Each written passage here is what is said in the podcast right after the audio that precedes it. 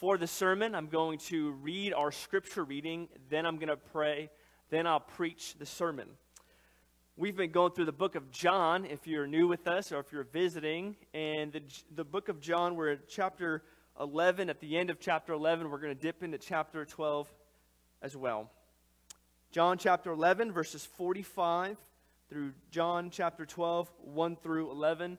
The verses should be on your screen. I always invite you to participate, grabbing your Bible out or on your iPhone or Android or your actually physical Bible. John chapter 11, verses 45 through John chapter 12, verses 1 through 11. A lot of Bible again. Say that unapologetically. Many of the Jews, therefore, who had come with Mary and had seen what he did, believed in him. But some of them went to the Pharisees and told them what Jesus had done. So the chief priests and the Pharisees gathered the council, or Sanhedrin, and said, What are we to do?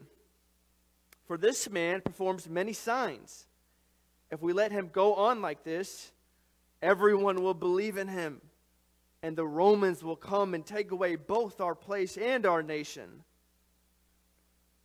But one of them, Caiaphas, who was high priest that year, said to them, You know nothing at all. Nor do you understand that it is better for you that one man should die for the people, not that the whole nation should perish. He did not say this of his own accord, but being high priest that year, he prophesied that Jesus would die for the nation, and not for the nation only, but also to gather into one the children of God who are scattered abroad. So from that day on, they made plans to put him to death. Jesus, therefore, no longer walked openly among the Jews, but went from there to the region near the wilderness, to a town called Ephraim, and there he stayed with the disciples. Now the Passover of the Jews was at hand, and many went up from the country to Jerusalem before the Passover to purify themselves. They were looking for Jesus and saying to one another as they stood in the temple, What do you think? That he will come to the feast at all? Now the chief priests and the Pharisees had given orders that if anyone knew where he was, he should let them know so that they might arrest him. Chapter 12. Six days before the Passover, Jesus therefore came to Bethany, where Lazarus was, whom Jesus had raised from the dead. So they gave a dinner for him there. Martha served, and Lazarus was one of those reclining with him at table. Mary therefore took a pound of expensive ointment made from pure nard and anointed the feet of Jesus and wiped his feet with her hair. The house was filled with the fragrance of the perfume. But Judas Iscariot, one of his disciples, he who was about to betray him, said, Why was this ointment not sold for 300 denarii and given to the poor? He said this not because he cared about the poor, but because he was a thief. And having charge of the money bag, he used to help himself to what was put into it. Jesus said, Leave her alone, so that she may keep it for the day of my burial. For the poor you always have with you, but you do not always have me. When the large crowd of the Jews learned that Jesus was there, they came not only on account of him, but also to see Lazarus, whom he had raised from the dead. Should the chief priests made plans to put Lazarus to death as well, because on account of him, many of the Jews were going away and believing in Jesus. This is the word of God. Let's pray.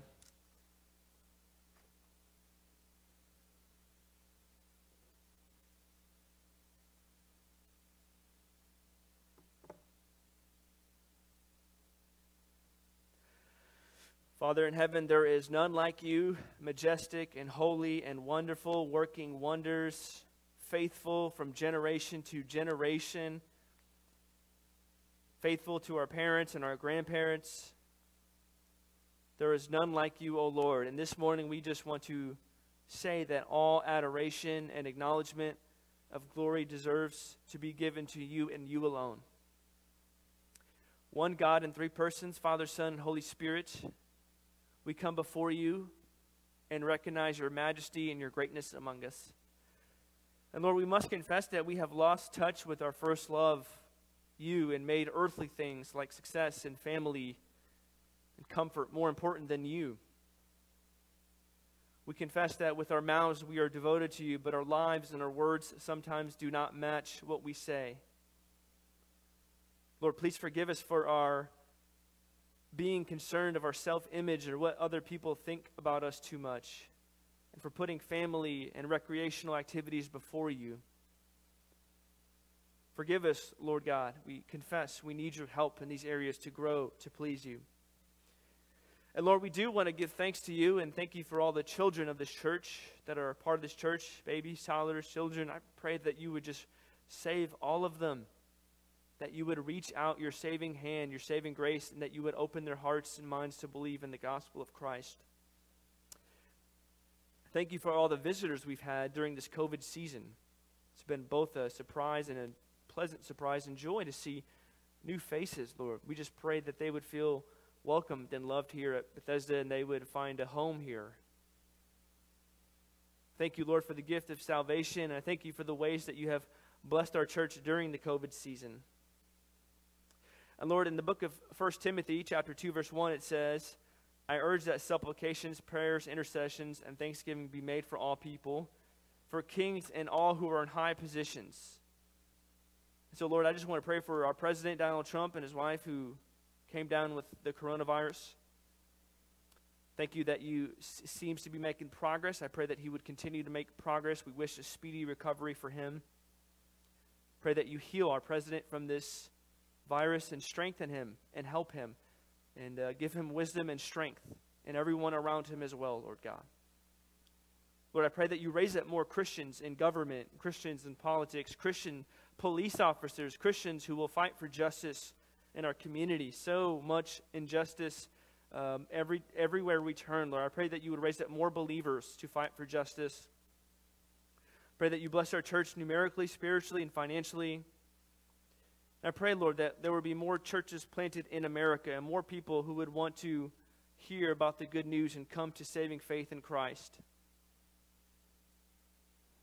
Lord, as we go through your word in John chapter 11 and 12, I pray that you would use it Pray that you would comfort the afflicted and afflict the comfortable. Help us, Lord, to be devoted to you. Show us areas in our lives where we're not devoted to you and help us to change by the power of the Holy Spirit. In Jesus' name I pray. Amen.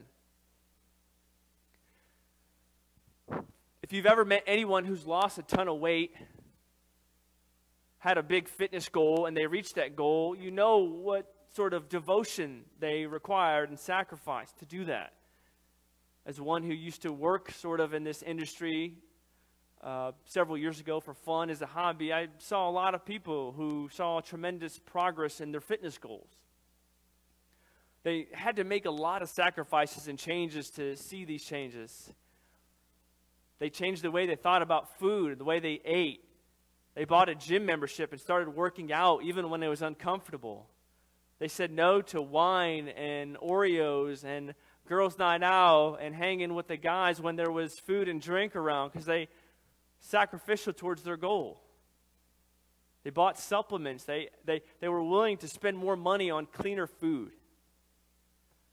What you saw is devotion on display, a sacrifice on display, because there was a love that was at hand, a goal, a desire to see their lives change, and they had the devotion and sacrifice to do it our actions always follow what we love the most.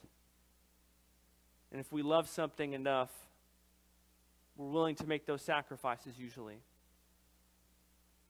In this story today, we see the example of Mary leading through her devotion to Christ. It's very easy to say that we are devoted to Christ, but often it shows up in our sacrifices and our actions. Claiming Christ with our words is good. We should claim Jesus and believe in Jesus. But our true love for Him is shown not just with our words, but our actions and our commitment to Him, especially when no one else is watching. In this passage, we see that devotion to Jesus requires sacrifice. To be a devoted follower of Christ, it requires sacrifice. Before we get to Mary and the wonderful story that's widely known, we see this plot to kill Jesus continues. It's escalating. there was a huge uproar because Jesus heals Lazarus from the dead. Someone was dead. Jesus came and raised him from the dead. He's no longer dead. And this caused a huge uproar. And it said that many people were believing in Jesus because of this healing. If you would catch it, you would see that this was an answer to prayer. Because in verse 42, Jesus prays this I knew that you, Jesus talking to God the Father, always hear me but I said this on account of the people standing around, that they may believe that you sent me. So Jesus prays a prayer, heals Lazarus from the dead, and many people are coming to faith in Jesus. God answers his prayer right then and there on the spot. That's one of the reasons why Jesus did so many miracles. It wasn't because he was trying to get a lot of attention or a show for himself.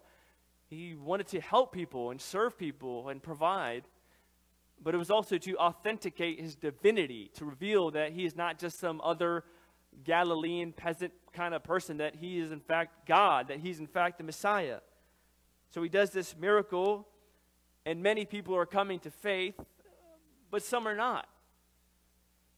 The hostility and hatred and division continues. In verse 46, it says that some of them, these tell kind of people, went to go tell the Pharisees and the religious leaders of what Jesus had done. So we see Jesus does a miracle, he raises someone from the dead. Some come to faith, yes, others don't. They want to get him in trouble. Jesus is a polarizing figure, and whenever you're a polarizing figure, or whenever there's a polarizing event in our community, it tends to divide people. When the towers were struck on 9 11, Americans grieved, but there were videos of people dancing in the streets when the St. Louis Blues beat the Boston Bruins in the NHL Stanley Cup Finals, people of St. Louis celebrated. People in Boston mourned. Mention any major political figure or a person who has a large following on social media. You'll have two well intentioned people say, I really like this person. Someone else say, I can't stand that person. That, that's kind of the polarizing people and events. That's kind of the reaction that comes up. And this is, this is what's happening in Jesus' ministry and Jesus' life. It's, it's not everyone loves him. It's not everyone hates him. He, he, he, he, commands attention and godliness, and you give him his all, and some people are down with that, and other people are not. He's a polarizing figure who has a way of drawing attention like this. And so some people tell on him, and they go to the Sadducees, Sanhedrin, which is mostly religious leaders, and they have more than just power in the church, they have power to execute judgment in society. So they have a meeting about Jesus to figure out what are we going to do. Verse 47, what are we to do? NIV Study Bible, NIV says, what are we going to accomplish? The footnote says, nothing. That's what they're going to accomplish. They're going to do nothing but waste time and reveal their jealousy of Christ they're having a meeting about Jesus and they're trying to figure out who, who's this guy. He's turned water into wine. He raised someone from the dead. He provided food for 5,000, probably upwards to 15, 20,000. It's kind of hard to look out in the field and number how many people there are there. And they're trying to figure out what, what should we do with them. Usually, those in government or the, the people have this kind of power. What they do is they say, How did he break the law? What did he do wrong? How can we give him a trial? That's sort of the general way of doing it. Here, they don't, they don't talk about any of that at all. They say he's performing many miracles. They say if we don't stop him, everyone will believe in him. They say the Romans will come take our place and our nation. Look at the jealousy and rivalry and insecurity. There's, there's nothing here about giving an honest assessment of Jesus' ministry and life about did he do something wrong at all. There is none of that. All they're doing is uh, they're concerned about themselves, their power, their status. They're jealous. They see Jesus as a threat. That's why they're mad. They don't see anything wrong with him, they just simply see him as a threat. Paul wrote the book of Philippians, early 60s. He's in prison. And he writes these wonderful words there about Christian community and unity in the body of Christ. He says this Do nothing. Last time I checked, nothing means everything. Do nothing from selfish in that way. Do nothing from selfish ambition or conceit, but in humility count others more significant than yourselves.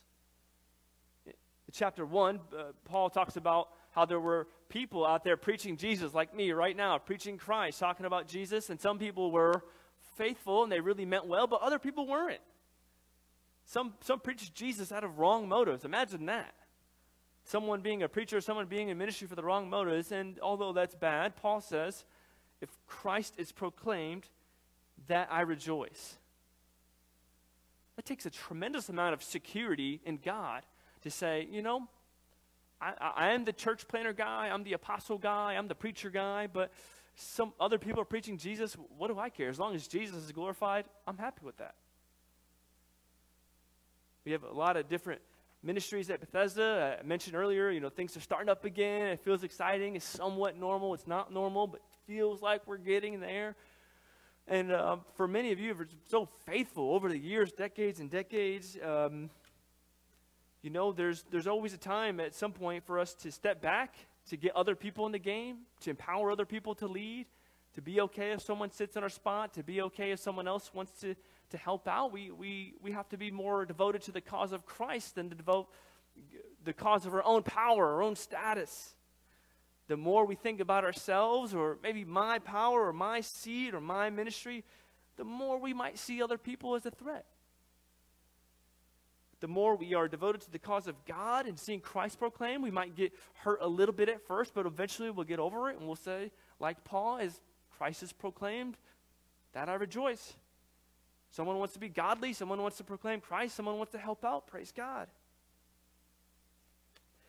Verse 45, the high priest steps on the scene. Says his name is Caiaphas. His name is actually Joseph of Caiaphas and he was the high priest. Essentially, it just means he was the head guy. They're having a meeting, a council, a Sanhedrin. He's the guy with the most religious power of that day. Then he jumps in and he blurts out bluntly, verse 49, You don't know nothing at all. That's like our functional equivalent of, of saying, You don't know what you're talking about. So he, he has the power to say that. And then he says, Nor do you understand that it is better for you that one man should die for the people not that the whole nation should perish. At first, when you read that, you think, wow, he must be trying to defend Jesus. They're all making these lame assessments and trying to put him to death out of their insecurity. Caiaphas jumps on the scene. He must be a good guy. But actually, if you read on in the Gospels, you know that he was one of the main people that led the trial and condemnation of Jesus. He says this out of political overtones not because he really loved Jesus and believed in him. His job was to fear God, to promote justice, to be a blessing to the community, but he started being more concerned about himself and his power and his status, and he's interested in Jesus only for political reasons. Ed Stetzer says it this way When you mix politics with religion, you get politics sometimes influencers and social media and in the media want to make it seem like they know God or they like the Bible or because they love Jesus, not because they love him, but because they want to use him for some sort of agenda. Not everyone, but sometimes it's true of people. That's what Caiaphas is doing. That's who I'm thinking about right here in the text. Caiaphas. According to Caiaphas, Jesus needs to be executed, but he's thinking more about himself and, and his power and status and so on and so forth. He's thinking that if Jesus, who is a threat to himself, dies, he can securely have his position. But look at the power of God on display here. Even though Caiaphas' motives are incorrect, he actually says the right thing. He says that one man should die so the children of God could be dra- grafted in. Children of God, there in the original language, could mean the Gentiles. Gentiles, anyone who's not a Jewish person. He's saying Jesus needs to die because there are more people that are going to come to faith in him. He says the right thing. Uh, and, and here, there's a little line here. One of my favorite parts of this whole passage is where John records, he did not say this of his own accord. I love that little expression there. It just it shows God's control. Uh, it, he is not a puppet. God is not micromanaging him in some sort of sense where we don't have the freedom to say things.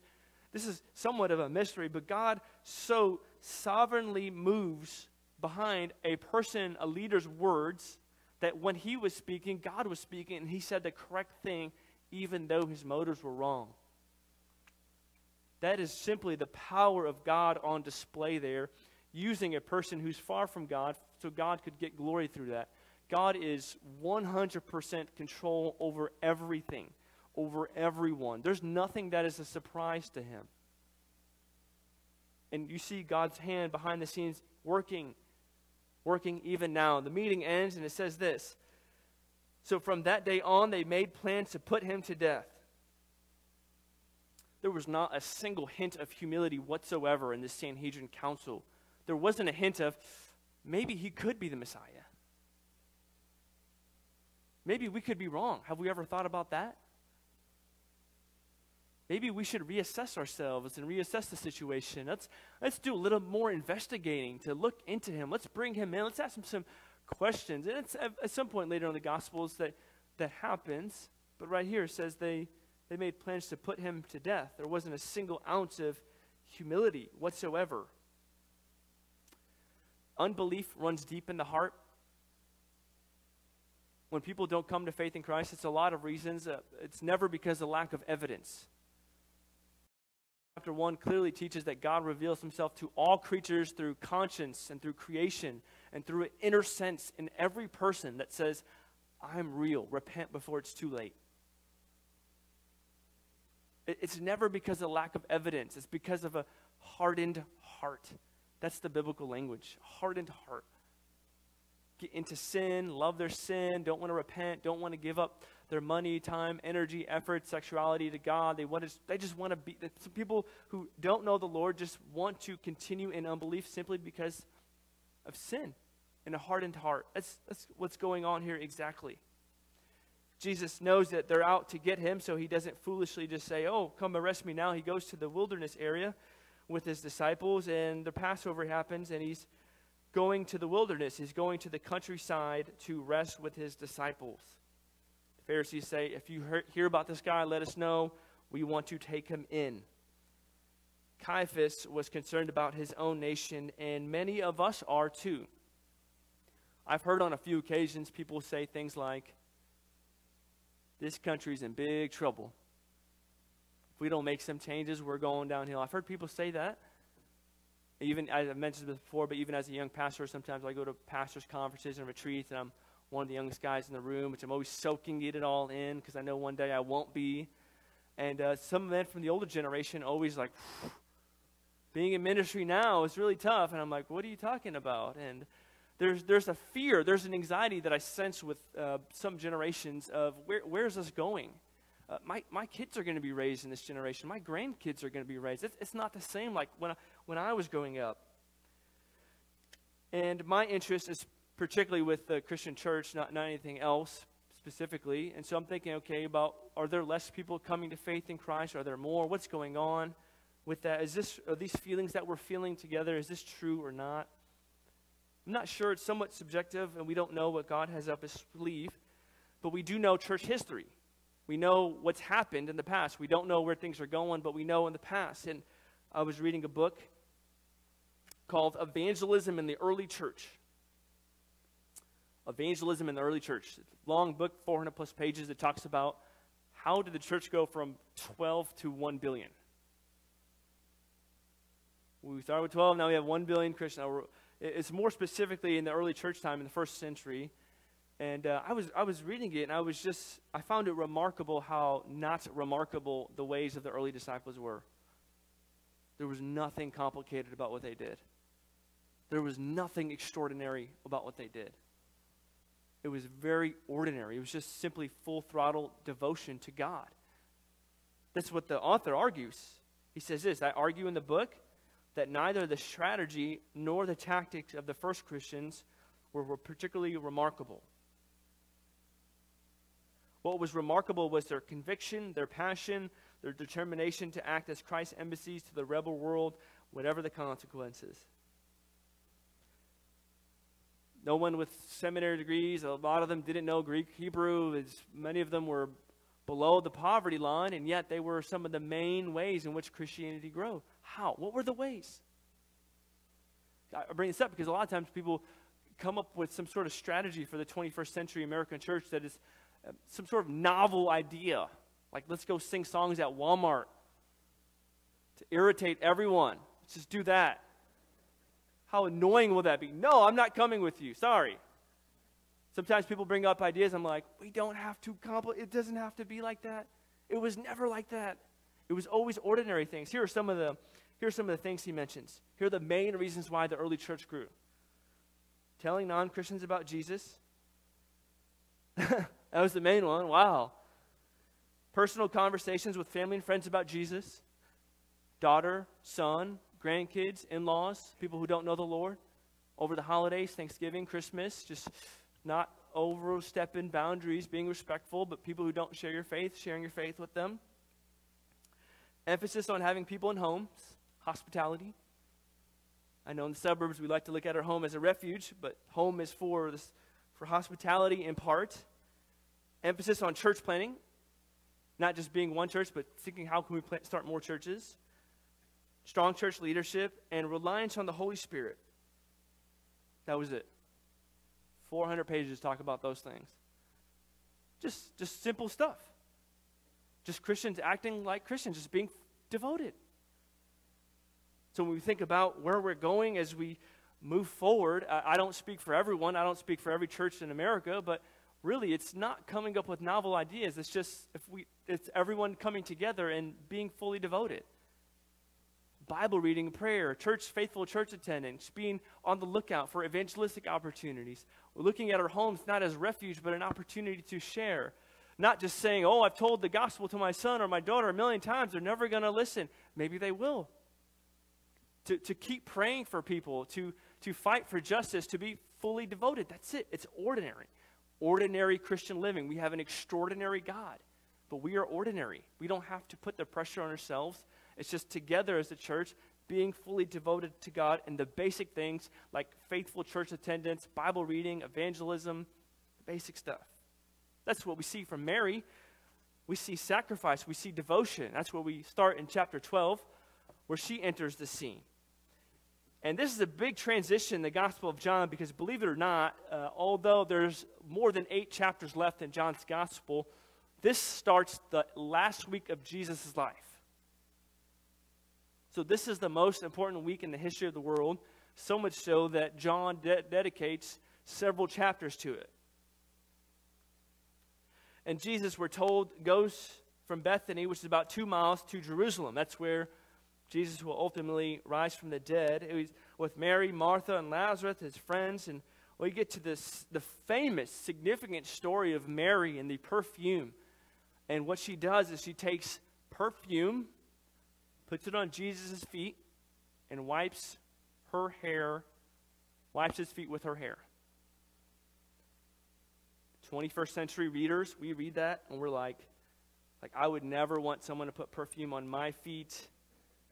You wipe my hair. Like this is this is this seems kind of odd for 21st century Western readers. I, I confess it can I understand what you're saying, but we have to remember the Bible is written for us, but not to us. It was written to someone else at first. So John's original readers would have understood this that there is a lot of symbolism going on. In our day, symbolism has all but lost its taste, and it's a shame. There used to be all kinds of symbolic acts to our country. Uh, singing the national anthem and other things as well, um, symbolic acts to God. It, people don't have a taste for this anymore. It's, it's really sad. But back in that day, symbol, uh, symbolic acts were huge.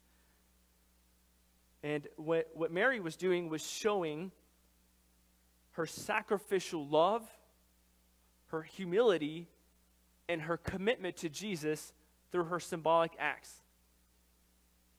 She's not saying, oh, I love you, Jesus, I love you, Jesus, I love you, Jesus, uh, and then does nothing about it, but she's, she's showing with her sacrifice and her devotion that she's committed to Jesus. The gifts are fine, you know, if you have a birthday or a Christmas, you know, your grandpa here, you're going to get a sweater this year. I'm going to tell you. Your grandma, you're going to get some sort of perfume or creams. Same stuff every year. When you get a when you get a present, you're thankful for the present. Some of us enjoy receiving presents, some of us don't. But w- what the presents symbolize is more important than the actual gifts. It's a tangible evidence that someone loves us, that someone was thinking about us. That's the big deal. And that's what's going on here.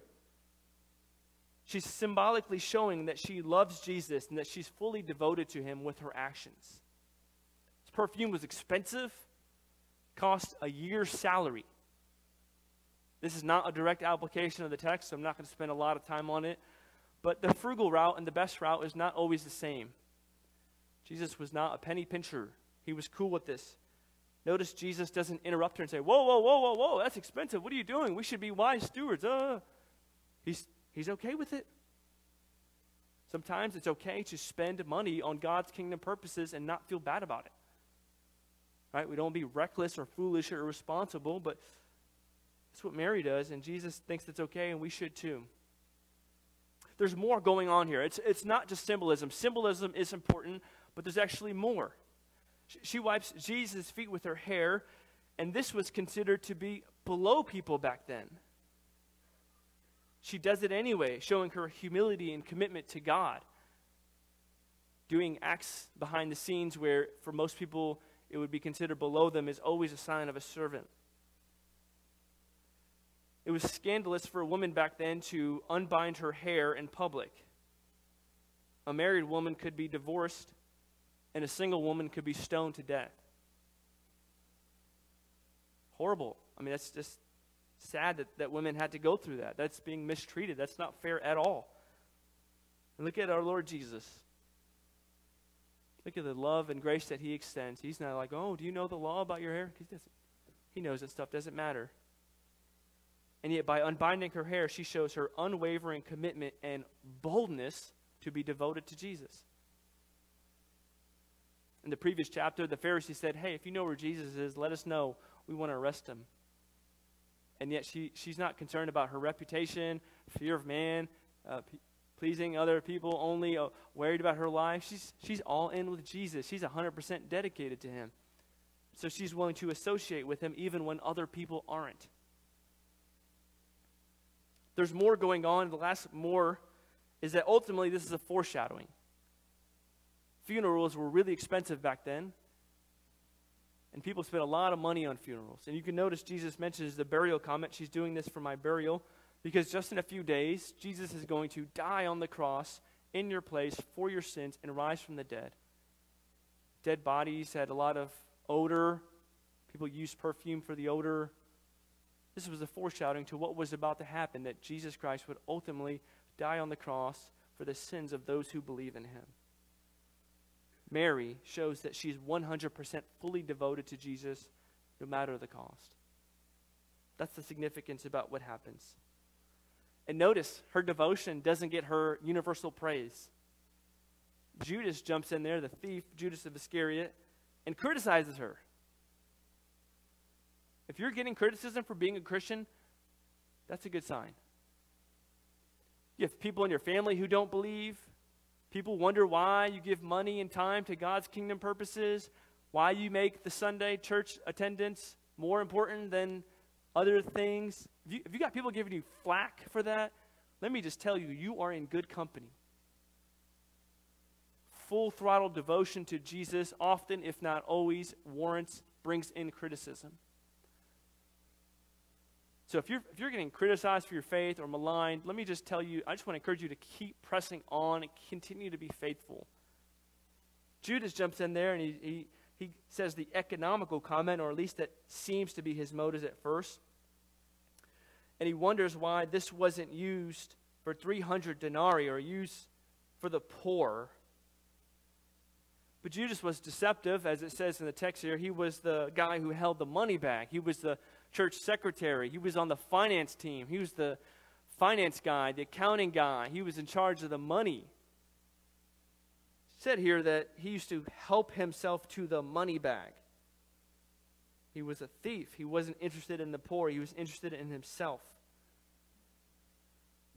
Commentator noted that uh, since John knew that, G- that that Judas was taking money from the money bag, Jesus would have known too. And it just shows how Jesus didn't let even horrible things like that bother him, how he was so fixated on the mission of God. I was very encouraged by that.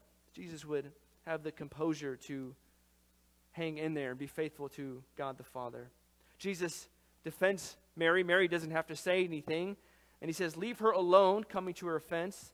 so that she may keep it for the day of my burial. That's the foreshadowing. For the poor you always have with you, but you don't always have me. Not in any way is Jesus saying that we shouldn't take care of the poor. In fact, American Church has, uh, this is an area where all of us could reconsider and grow in and try. Taking care of the poor is a very important thing to Jesus in the Bible, but in Deuteronomy 15:11, that's where Jesus is quoting. It says, "For there will never cease to be poor in the land." What Jesus is saying is, I'm about to die in a couple days. You'll always have the poor with me. It's cool that she's doing this because I'm not going to be around forever. I'm only going to be around a couple more days. Not that we shouldn't take care of the poor. And he was quoting a Bible reference from Deuteronomy. Taking care of the poor is very, very important to God. You see, Lazarus jumps in the scene at the end. He never says anything. The Bible never records his second death. We learned that the religious leaders wanted to put Lazarus to death as well because he was a threat to their territory. Pastor Zack Eswine notes something from this little passage here. Lazarus died. Jesus raised him from the dead. This is the very next day, and then Lazarus gets a death threat. You would think he'd be like, oh, I just got raised from the dead. Give me six months to enjoy life or something. Give me five months. Good grief. I just, I mean, how many people can say they came back from the dead? And this is the very next day. He gets a death threat. You know, healing is not heaven. Zack Eswine says it's not everything. Just because something great happened to you on Monday doesn't mean something bad won't happen to you on Tuesday. Just because you go home from the hospital this time doesn't mean you will go home the next time. Uh, often after success, there's a wave of suffering. Circumstances change. People change. People come in and out of your life. It's important not to put your hope on your changing circumstances, but on God who never changes. To be fully devoted to God and not putting your hope on a change of circumstances.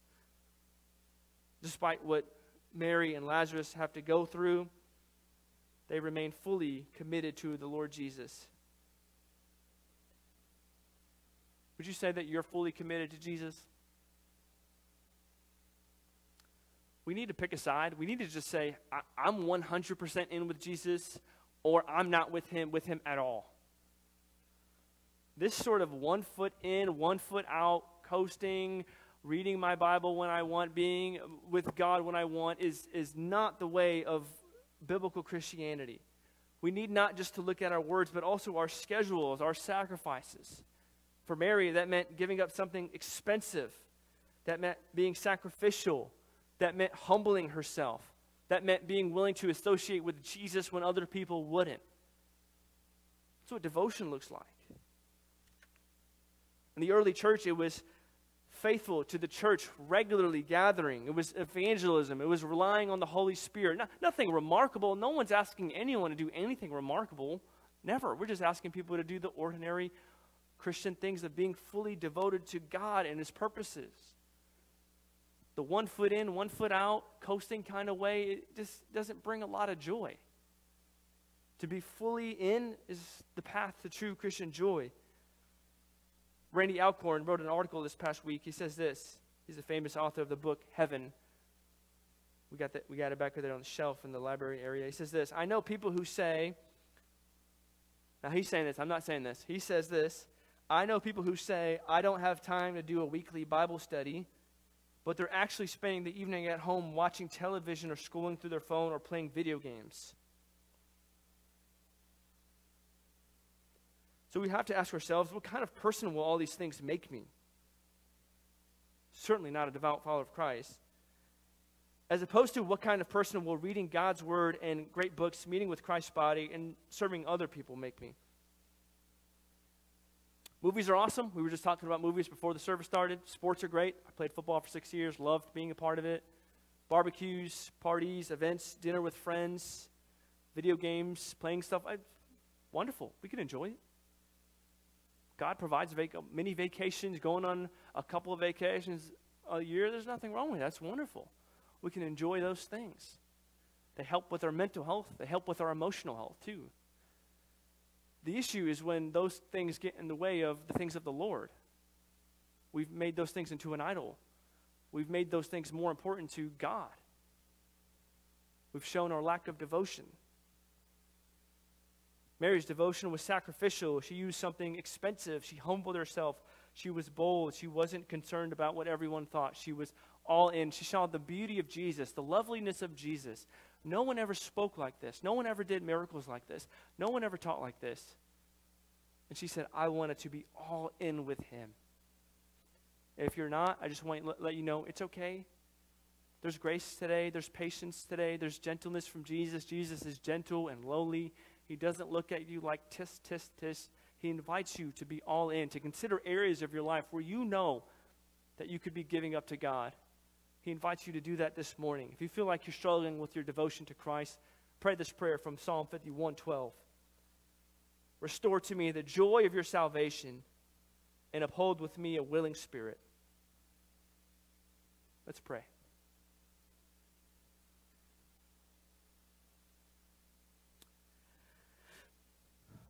God, we want to be all in with you. We want to be fully devoted to you.